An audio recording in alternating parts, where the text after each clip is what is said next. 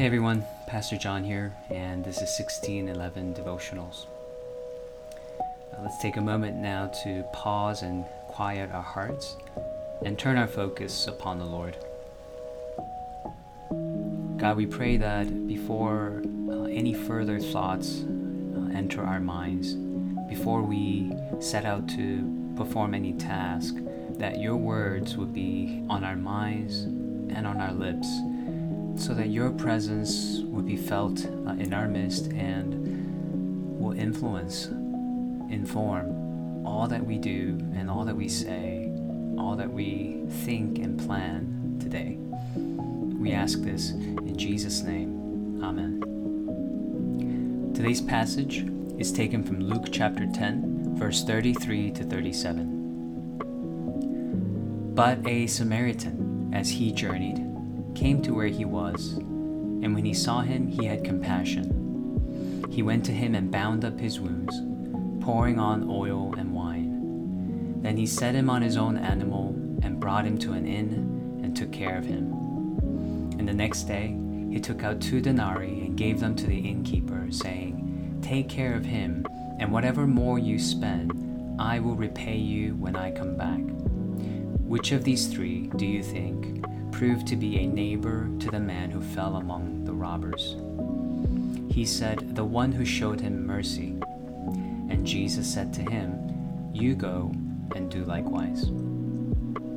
Uh, the context of this passage is uh, Jesus telling the parable of the Good Samaritan uh, in response to the question, uh, Who is my neighbor? And this is a very well known parable uh, where a Jewish man, uh, as he was uh, riding through a remote area, was robbed and beaten and left uh, half dead on the road. Then comes a, a, Jewish priest and then a Levite, both of whom were influential people among the Israelites, both of whom uh, were supposed to have stopped to give aid to their fellow Jew, their uh, brother in the faith.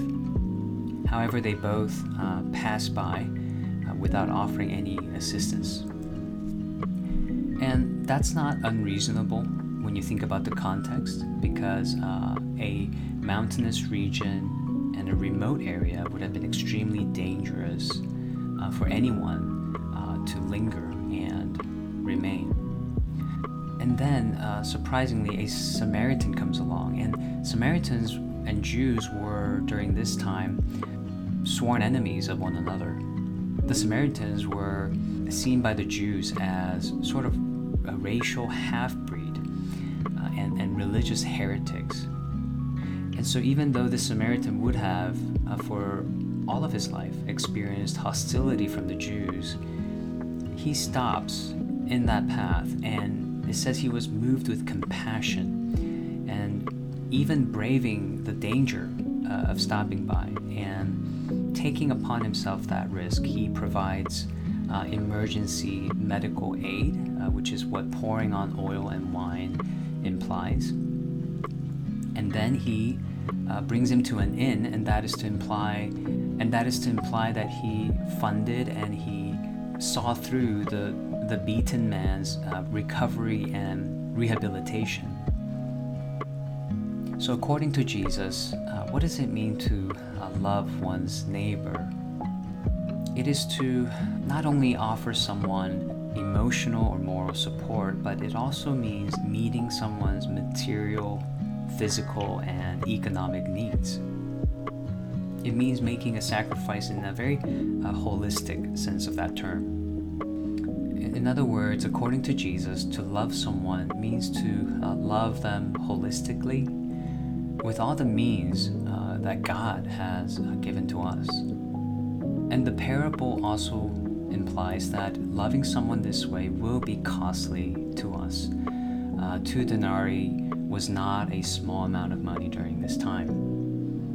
And in the same way, uh, choosing to love anyone will come with a cost uh, that we should be willing to pay in order to love someone as Christ would have us love them. Now, one of the uh, common objections or questions that are raised when this point is made is what about the, those who are poor who don't have the, the moral character to receive the help that they're given and to reestablish themselves in society and live in a responsible manner? What about those who simply uh, take advantage of the help that we give them?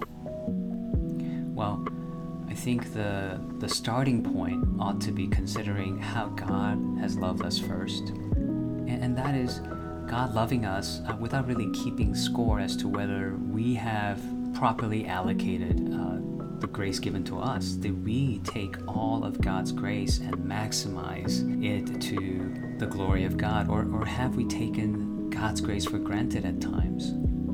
And the answer is, of course, we have. And yet, uh, God is relentless and steadfast in showing us love. And so, we should also uh, not be hindered by uh, those who are struggling to reestablish themselves and uh, their inability to re enter uh, society to keep us, therefore, from uh, continuing to love and serve them. Now, at the same time, we also want to honor God by stewarding our resources well. And so, it is a good idea to turn to ministries, to individuals who have uh, served the poor and served those in need uh, longer than we have, and with a better system that we ourselves uh, as individuals can conjure up. And so, this is where the body of Christ can really come together and serve those who are in need together. So, both uh, wise stewardship and a generous and compassionate heart uh, must go hand in hand. Let's take a let's take a minute to consider uh, which might be lacking uh, in our lives. Am I lacking a more compassionate heart that draws me to those who are in need, the lack of which makes me uh, more judgmental of the people in need rather than compassionate towards them?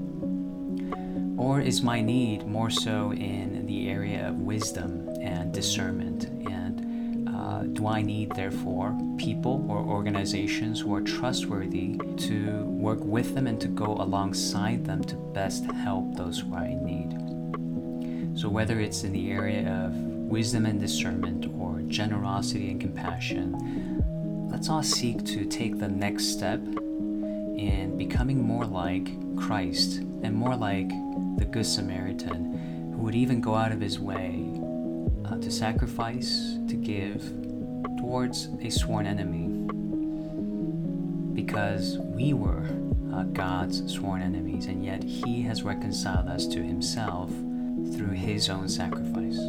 Let's ask God for both his heart and his hands in our lives.